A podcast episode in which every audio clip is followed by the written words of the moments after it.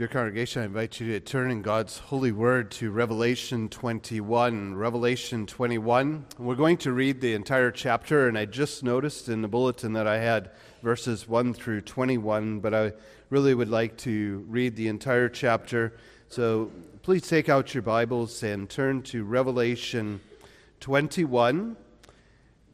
And our focus will be on verses 9 through 21. But um, obviously, we'll make reference to the entire chapter in this day. Revelation 21, let us hear the holy and infallible, inspired word of our, of our God. Now I saw a new heaven and a new earth, for the first heaven and the first earth had passed away. Also, there was no more sea. Then I, John, saw the holy city, New Jerusalem, coming down out of heaven from God, prepared as a bride adorned for her husband. And I heard a loud voice from heaven saying, Behold, the tabernacle of God is with men, and he will dwell with them, and they shall be his people, and God himself will be with them and be their God. And God will wipe away every tear from their eyes and there shall be no more death, nor sorrow, nor crying. There shall be no more pain, for the former things have passed away. And he who sat on the throne said, Behold, I make all things new. And he said to me, Write, for these words are true and faithful. And he said to me, It is done. I am the Alpha and the Omega, the beginning and the end. I will give of the fountain of the water of life freely to him who thirsts. He who overcomes shall inherit all things, and I will be his God, and he shall be my son. But the cowardly, unbelieving, abominable, murderers, sexually immoral, sorcerers, idolaters, and all liars shall have their part in the lake which burns with fire and brimstone, which is the second death. Then one of the seven angels who had the seven bowls filled with the seven last plagues came to me and talked with me, saying, Come, I will show you the bride, the Lamb's wife. And he carried me away into the Spirit, in the Spirit, to a great and high mountain, and showed me the great city, the holy Jerusalem, descending out of heaven from God, having the glory of God. Her light was like a most precious stone like a jasper stone, clear as crystal. Also, she had a great and high wall with 12 gates and 12 angels at the gates and names written on them, which are the names of the 12 tribes of the children of Israel. Three gates on the east, three gates on the north, three gates on the south, and three gates on the west. Now the wall of the city had 12 foundations, and on them were the names of the 12 apostles of the Lamb. And he who walked with me had a golden reed to measure the city, its gates, and its wall. And the city is laid out as a square, its length is as great as its breadth. And he measured the city with a reed, 12,000 furlongs. Its length, breadth, and height are equal. Then he measured its wall 140 cubit, 44 cubits, according to the measurement of a man, that is, of an angel. The construction of its wall was of jasper, and the city was pure gold, like clear glass. The foundation of the wall of the city were adorned with all kinds of precious stones. The first foundation was jasper, the second sapphire, the third chalcedony, the fourth emerald, the fifth sardonyx, the sixth sardis, the seventh chrysolite, the eighth beryl, the ninth topaz, the tenth chrysoprase, the eleventh jacinth, the twelfth amethyst. The twelve gates were twelve pearls. Each individual gate was of one pearl, and the street of the city was pure gold, like transparent glass. But I saw no temple in it, for the Lord God Almighty and the Lamb are its temple. And the city had no need of the sun or of the moon to shine in it, for the glory of God illuminated it, and the Lamb is its light. And the nations of those who are saved shall walk in its light, and the kings of the earth bring their glory and honor into it. Its gates shall not be shut at all. By day there shall be no night there. And they shall bring the glory and the honor of the nations into it. But there shall by no means enter it anything that defiles or causes an abomination or a lie, but only those who are written in the Lamb's book of life. Amen. May God bless the reading of his precious word.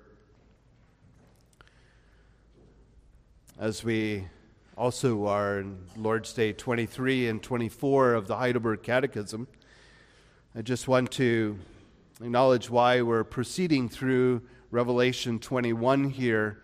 As our text will be, especially as John hears these words Come, I will show you the bride, the Lamb's wife. And, and here John is, is seeing the fulfillment of what our confessions all direct us to. We recognize in Lord's Day 7 through 22 that we've been ex- expositing really the Apostles' Creed and those confessions from Scripture. And last Lord's Day, in Lord's Day 22, we confess life everlasting. And that life everlasting reveals that the bride of the Lord Jesus Christ and the hope of the Lord Jesus, the bride of the Lord Jesus Christ is that we are graciously clothed and ordained, uh, uh, adorned with Christ's righteousness, his holiness, and his glory. And we really confess that in Lord's Day 23 and 24 the graciousness of being adorned with the righteousness of Christ, that we might be an heir of eternal life. Let us hear that as we confess Lord's Day 23 and Lord's Day 24. Question 59. But what profit is it to you that you believe all of this, namely, all that we've confessed in the way of the Apostles' Creed? Answer that I am righteous in Christ before God and an heir of eternal life. Question 60 How are you righteous before God? Answer Only by a true faith in Jesus Christ, so that though my conscience accuse me that I have grossly transgressed all the commandments of God and kept none of them, and am still inclined to all evil, notwithstanding, God, without any merit of mine, but only of mere grace, grants and imputes to me the perfect satisfaction, righteousness, and holiness of Christ. Even so, as if I never had had nor committed any sin. Yea, as if I had fully accomplished all that obedience which Christ has accomplished for me, inasmuch as I embrace such benefit with a believing heart. Question 61 Why do you say that you are righteous by faith only? Answer not that I am acceptable to God on account of the worthiness of my faith, but because only the satisfaction, righteousness, and holiness of Christ is my righteousness before God, and that I cannot receive and apply the same to myself any other way than by faith only. Question 62. but why cannot our good works be the whole or part of our righteousness before God? Answer because that the righteousness which can be approved of before the tribunal of God must be absolutely perfect, and in all respects conformable to the divine law, and also that our best works in this life are all imperfect and defiled with sin. Question 63 What? Do not our good works merit which yet God will reward in this and in a future life?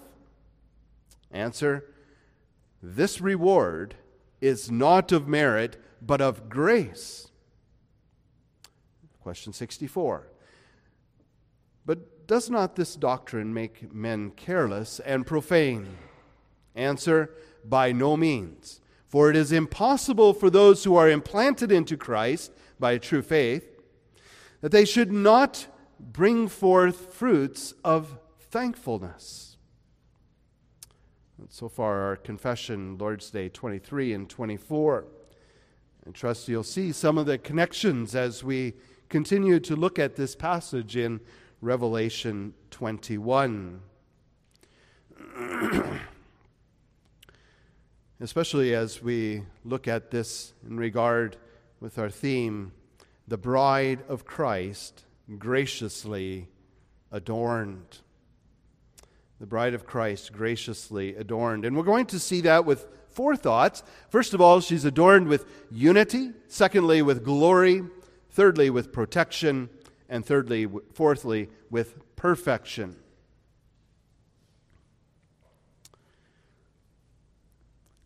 Last Lord's Day, we looked at the first eight verses of this chapter, Revelation 21.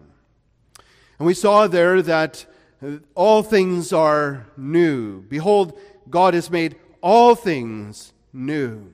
The old order is gone and past, and the new order has come. The new order where God is dwelling perfectly with his people and his people perfectly with him in the fullest sense of Emmanuel, God with us and we with him. That is everlasting life.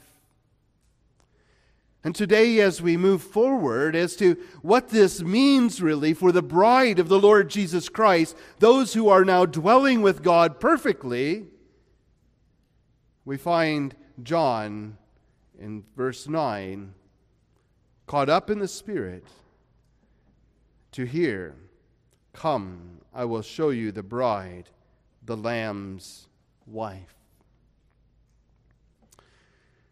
And what we do, uh, we recognize here that in verse 9, first of all, that there is an angel, and a very specific angel that talks with him and says these words Come, I will show you the bride, the Lamb's wife. And I think this, this angel is significant because this is the same angel. This is the same angel that we find earlier in Revelation, Revelation 15, dealing with the seven bowls of the wrath of God, the, the, the plagues that would come upon this world this same angel comes and reveals the bride of Christ. And so, what we do is we see here the contrast that is set forth before us in, in the book of Revelation. The contrast between really the harlot of Babylon and the bride of the Lord Jesus Christ. We see the, the contrast between the city of Babylon and the new Jerusalem coming down from God out of heaven. And in this contrast, first of all, we recognize that the harlot was uh, arrayed or adorned in purple and scarlet and decked with gold and precious stones and, and had a golden cup in her hand filled with all of the abominations and the filthiness of the fornication of, of Babylon. And she fell, and great was the fall of this city, Babylon. But now we're caught up and we see this new Jerusalem coming down from God out of heaven. And this new Jerusalem is one that endures and is adorned by God Himself, graciously adorned as a bride. Last week we saw how a city is, is defined as something that is unifying. There's, there's really, as you come into a city, you see a, a population sign, and it tells you how many people dwell within this city. It doesn't necessarily tell you how many hospitals are in this city, how many schools are in this city, or how many homes, but it identifies by a number of people, inhabitants, because they all come in this same social order under one government of this city and live in unity in the city. And there's something about unity reflected in a city. There's also and especially in this passage, there is the unity that's reflected in a bride. A bride. One who is one who is perfectly and intimately united to the Lord Jesus Christ. This is the Lamb's wife. This is the one who has given himself so that on that final day, the marriage feast of the Lamb could take place and the bride could be one with her husband, the Lord Jesus Christ. We see unity in a marriage and we praise God. And, and as we heard this morning, it's a very honorable thing. Marriage is honorable, but this is the most honorable of all marriages the marriage between Christ and his church. This is a perfect marriage, a marriage where there's no more quarrels. There's never the chance of a divorce. There's never the chance of a separation. Not even death will dissolve this marriage. Actually, death has, has brought this marriage to its perfect consummation that death of the Son of God, the Lamb, who is given to the bride. And so you can see the emphasis here on the fact that the bride then is, or, is adorned with unity. The very unity that our, our Lord prays for in John 17, that his bride would be one, even as he and the Father and the Spirit are one, that his bride would be one with him one with the Father, one with the Son, one with the Holy Spirit, and one with one another. That's his desire. That's his prayer for his bride. If you want to hear a couple very moving, well done messages on John 17 and the necessity of the unity of the bride of the Lord Jesus Christ, whether it be unity between us as, as members of the bride of Christ, or whether it be between churches or denominations or whatever it would be. I listened to Pastor Eric Mordyke's messages on Seminary Day. I'm sure you can find them on maybe Dundas FRC um, sermon audio.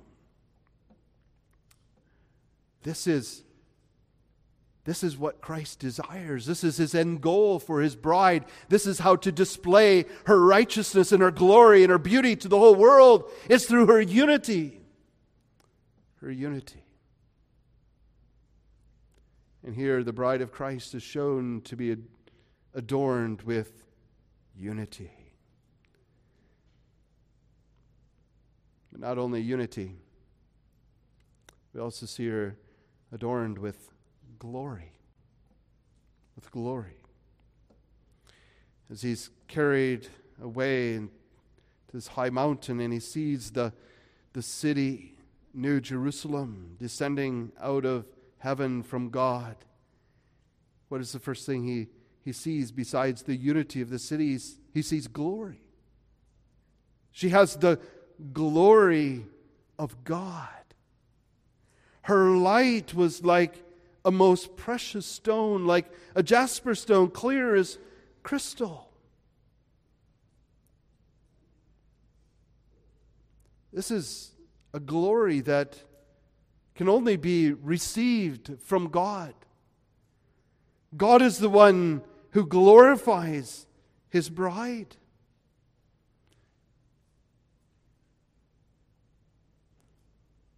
Isn't that why God created us in the first purpose, in the first place? For the purpose of giving glory to his name. That's the chief end of man, according to the Westminster Confessions. That we would enjoy God and glorify him. And here, the final consummation of, of his people, all is one in this new city coming down from God, is that his people are one unto his glory. Having his glory, reflecting his glory, radiating all of his attributes in his glory.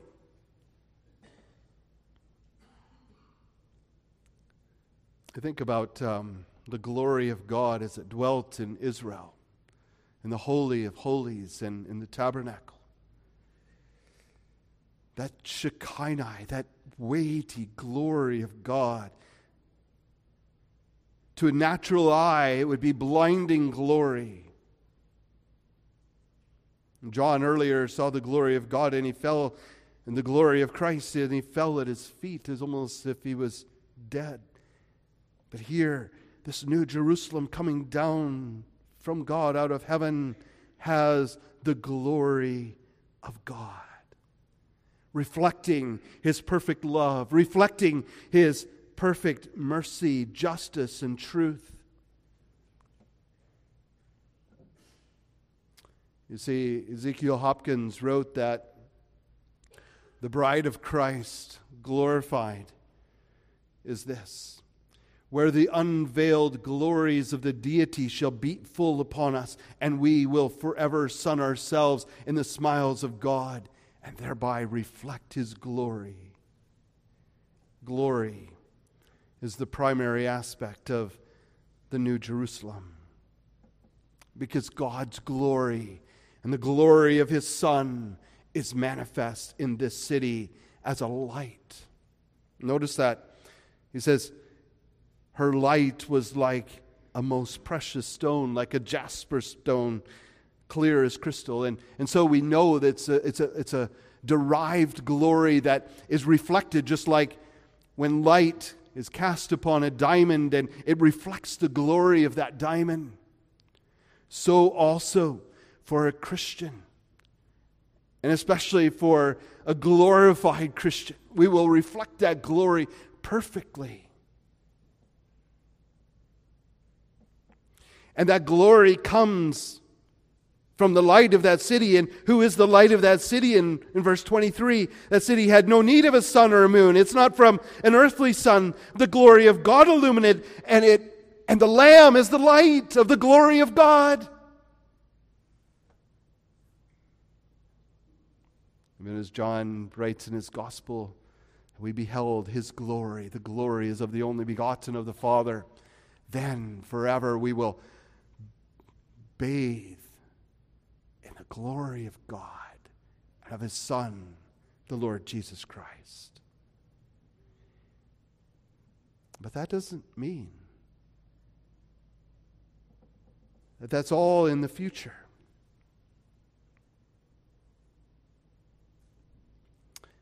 That begins when God works in the heart and the life of his people. He begins to give them a glory.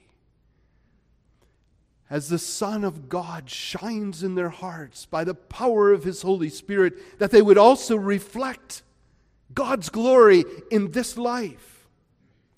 You see, if it's all about the life to come, and it's all about being saved for an eternity to be in heaven and to be able to reflect the glory of God.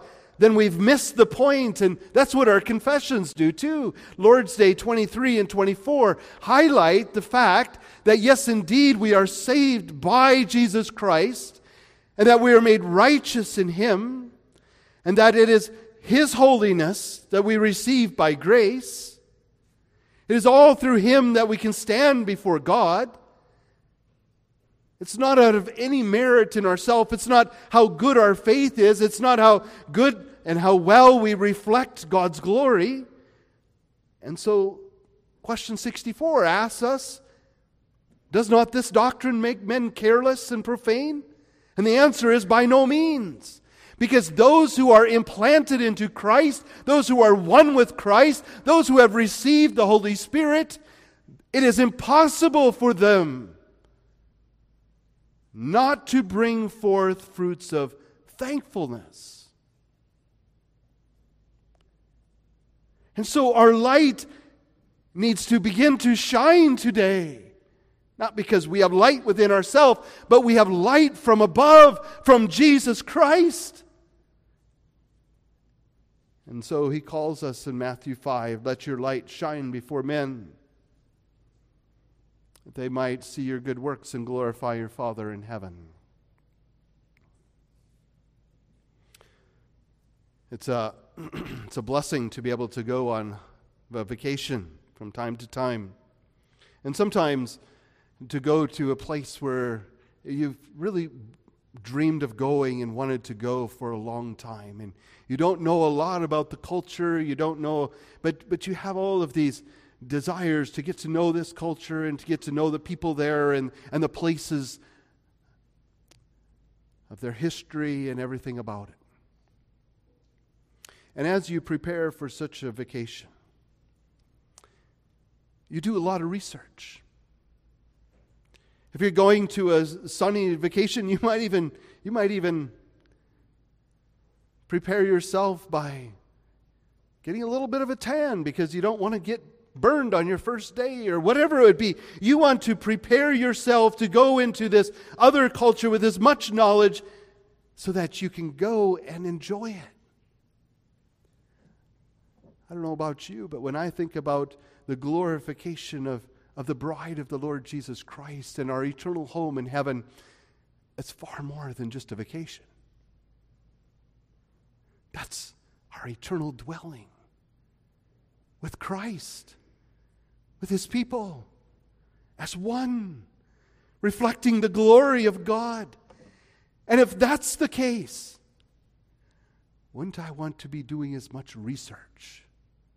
Wouldn't I want to be doing as much preparation for that glory as what I possibly can before I enter into it? Are we preparing ourselves by being conformed to the beautiful image of our Lord Jesus Christ? You know how much planning goes into a wedding.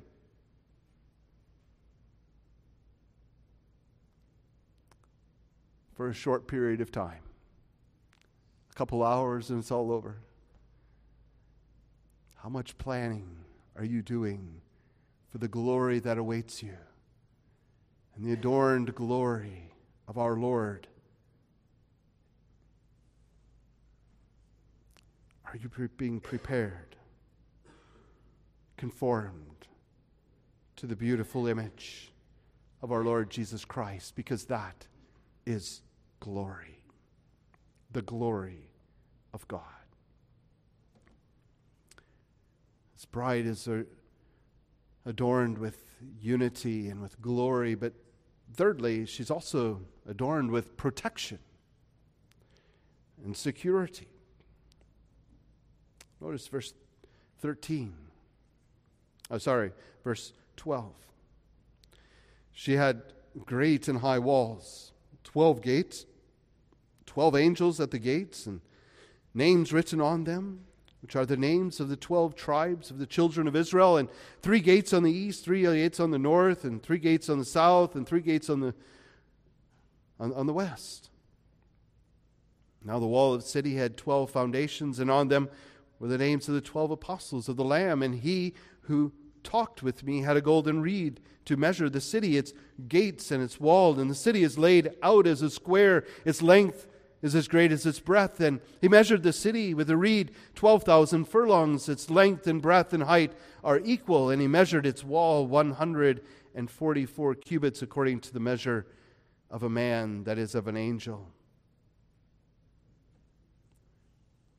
Well, when I read that section, of the adornment of the bride of the Lord Jesus Christ, it tells me one thing. The adorned bride is protected by her bridegroom forever. Let me explain. The walls of this city, to put it into our figures, are over 220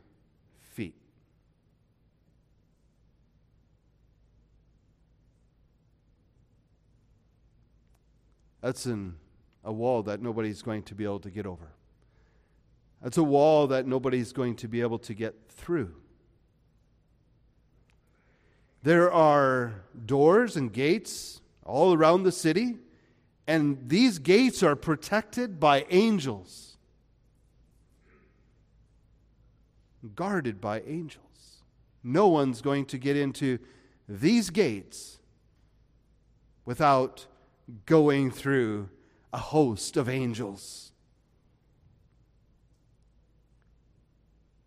Furthermore, God's word is reminding us again and again that all those who are outside of the Lord Jesus Christ, unbelievers, and all who participate in ungodliness, and all who are not written in the Lamb's book of life, will not enter these gates.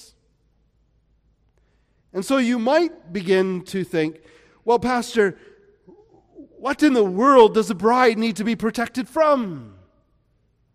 And the answer is nothing. Absolutely nothing. And yet, this picture comes to us and to John as he sees this new city coming down from God out of heaven and tells him there is absolute security and protection in the city of the living God in, new, in the New Jerusalem.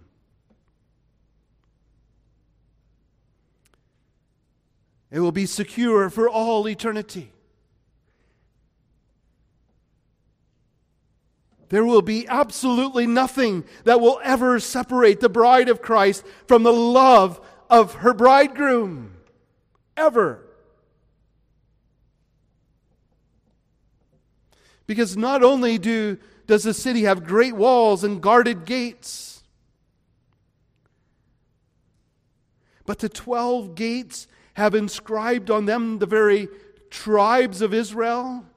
And the foundations have inscribed upon them the names of the 12 apostles, showing that there's perfect continuity between the Old Testament and the New Testament and that indeed this city is God's dwelling place. The Lord Himself is there, and He gives security to this city. This is the church that is built upon the foundations of the apostles and the prophets, Jesus Christ Himself, who is the cornerstone. This is a city that is that is that will never be conquered by anyone. And we are united together and built up into this habitation in the city, according to Ephesians 2, and we are one in Him who is the King of this city.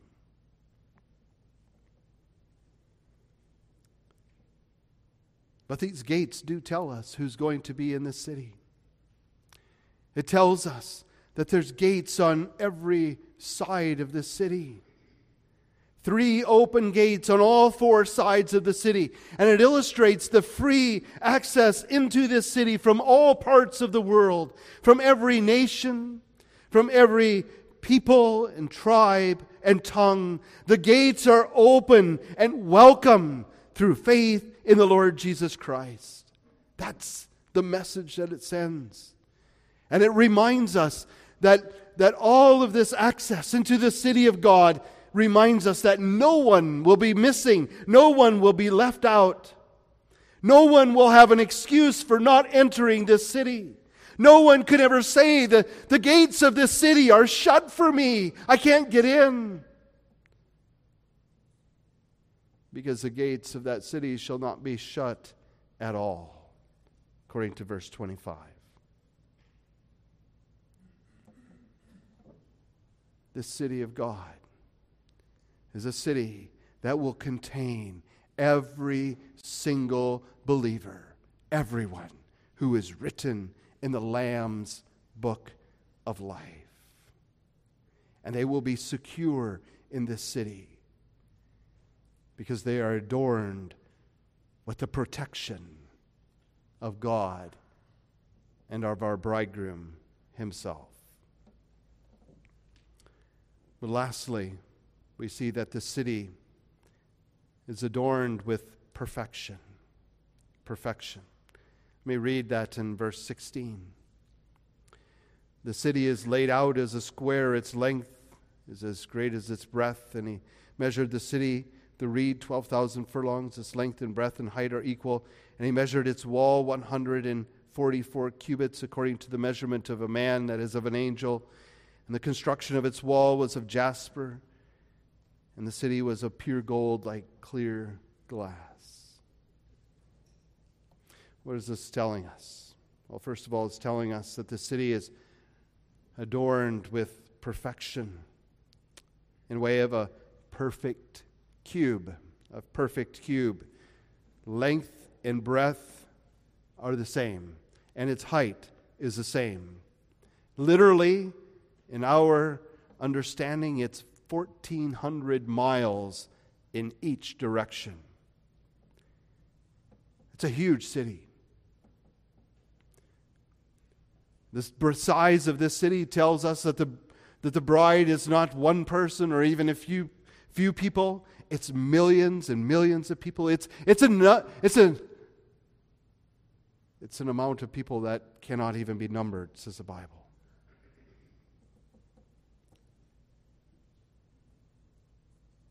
Without looking too specifically at the numbers, we recognize that the Holy of Holies of the temple was also a, a cube, 10 by 10 by 10. And there it showed a perfect earthly symbol of complete fellowship with God. That is where God dwelt in the Holy of Holies. It's a symbol of fullness, a symbol of perfection. And here in the dimensions of this city and of the walls of this city symbolize to us the fullness and the completeness of this city in number, even as the symbolic number of 144,000 in chapter 7 but it also symbolizes the fullness and the perfection of Christ's redeeming work and the fellowship that we can now have with the Lord our God in this city. It's a perfect cube, giving evidence of a perfect fullness. But it also gives us evidence of a perfect splendor a perfect splendor. I don't want to speculate on, on what these verses all point to and refer to and what heaven will exactly be like and what the bride of Christ will be, but, but let's just appreciate it as we, as we read it, beginning in verse 18. The construction of its wall was of jasper, and the city was pure gold like clear glass. The foundations of the wall of the city were adorned with all kinds of precious stones. The first foundation was jasper, the second, sapphire, the third, chalcedony, the fourth, emerald, the fifth, sardonyx, the sixth, sardius, the seventh, chrysolite, the eighth, beryl, the ninth, topaz, the tenth, chrysoprase, the eleventh, jacinth, the twelfth, amethyst. And the twelve gates were twelve pearls. Each individual gate was one pearl, and the city and the street of the city was pure gold like transparent glass. We don't need to really talk about each individual thing. I think we get the point. The point is this that there is one thing absolutely sure that the material used to symbolize the adornment of the bride of Christ in this new city, Jerusalem, are precious and rare, and God spares nothing. He spares nothing in ordaining or, or adorning his bride. Unspeakable splendor.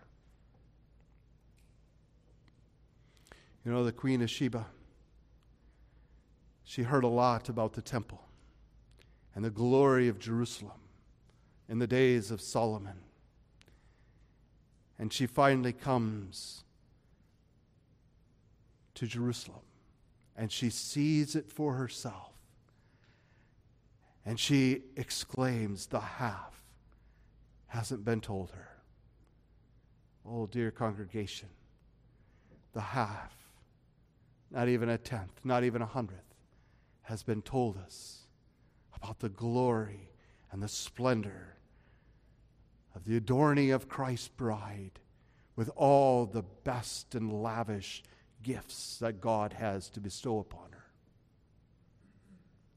That is what this is referring to. It's no wonder when Paul was taken up, as it were, into the third heaven. He says, I saw things that, that are unspeakable. I can't even utter them with the voice of a man.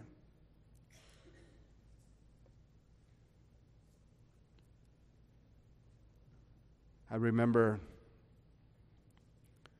standing in awe when I was in school, grade school in Iowa. We have the capital in Iowa is Des Moines, and they have a Capitol building, and, and the, the, the dome is, is, is, is very thin gold. And you can see from, from a long ways away, miles away actually, you can see that, that gold reflect off the dome. It's beautiful, it's a wonderful thing. Now imagine a huge city of pure, solid gold with golden streets. You can imagine one small diamond reflecting light and, and the beauty of it and the glory of it. Now imagine 5,600 miles of pure diamond foundation radiating. Our human minds can't comprehend it. Unspeakable splendor with which the bride of the Lord Jesus Christ is adorned. He adorns her with the best and the rarest and the most expensive and the most beautiful and the most luxurious materials that we could ever imagine. The one who has held nothing back in giving his only begotten Son to die for a sinner like us will not hold anything back when he adorns us to be like his Son.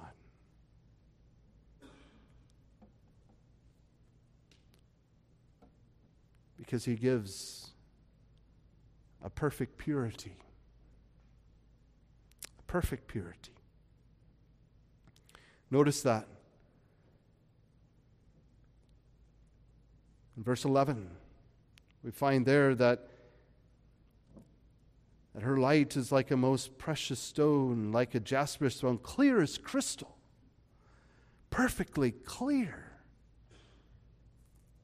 Notice again, verse 18 pure gold is pure and clear as glass. Verse 21 pure gold as transparent glass. When the bride of Christ is adorned, you can see right through her. And all you can see is purity, pure righteousness, pure holiness, pure glory. I, I would imagine if you could see right into the hearts of us today, and most of us would shudder and hide under the benches. But on that day, we will have a perfect conscience, a perfect unity of heart, a perfect conformity to the will of our God, washed clean in the blood of the Lamb clothed with his white robes of righteousness, pure inside, pure outside, reflecting the purity of God and all of his purely divine attributes.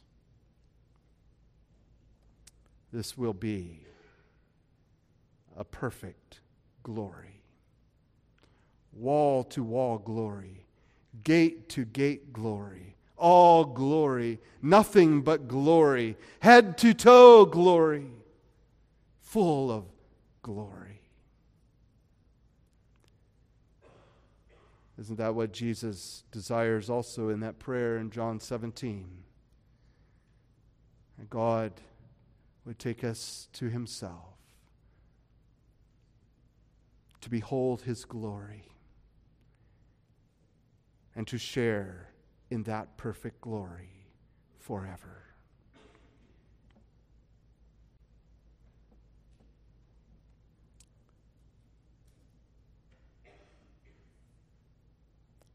Our confessions testify of the amazing grace and the amazing love of our God, the incredible love of our God. It comforts us as it directs us to the life everlasting. That's only through the Lord Jesus Christ. Is that your comfort today? After we go through all of this, do we see His grace, His love, and His finished work so that we might know that there is a day coming when all the battles with sin here below will be finished?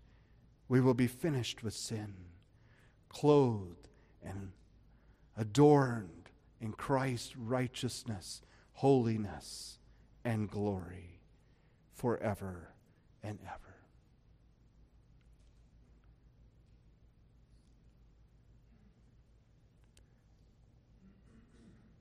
Let's pray.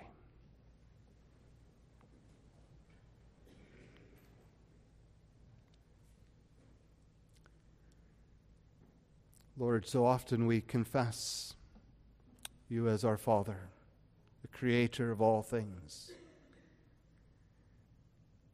the one who upholds all things, the one who is, provide, is providing for us day by day, and who has provided us with your Son, the Lord Jesus Christ.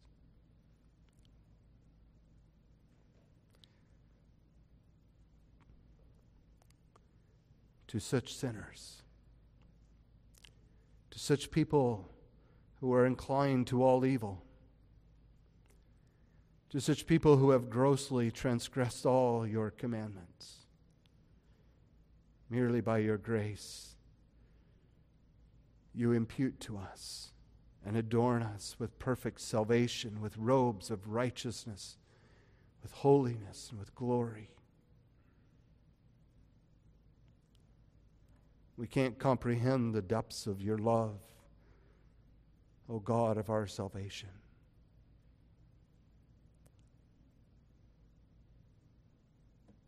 We pray, O Lord, that you would give us grace to bring forth true fruits of thankfulness, even in this day. As your Spirit dwells in us and works through us, be pleased, O God, to shine the light of your grace and of your love and of your Son into our hearts, that we would reflect your glory, that we would reflect it in unity, that we would reflect it as we encourage one another in the pathway of godliness and holiness.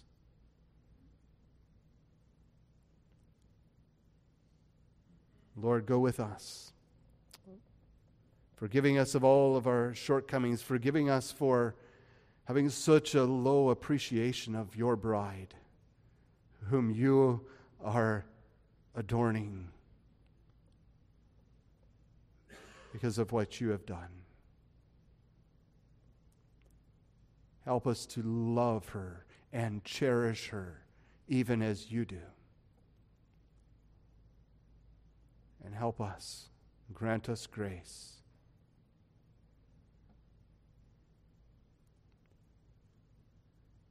to live in your sight with a clear and pure heart day by day. We pray this in Jesus' name. Amen.